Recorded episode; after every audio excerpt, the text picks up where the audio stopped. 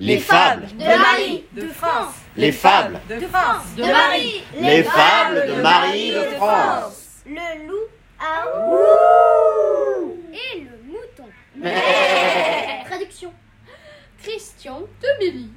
Un jour, un loup fit la promesse de ne manger viande ni graisse.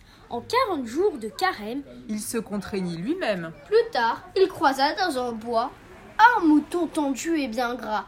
Bé. En lui-même, il se demanda Mais qu'est-ce donc que je vois là? Un beau mouton, à mon avis. Si je ne m'étais pas promis de ne pas manger d'autres bêtes, j'aurais croqué ses côtelettes. J'ai fait preuve là de démence. Le voilà seul et sans défense. Et si je n'en prends pas ma part, quelqu'un surgira tôt ou tard qui l'emportera avec lui? Et me laissera démuni. Oublions que c'est un mouton.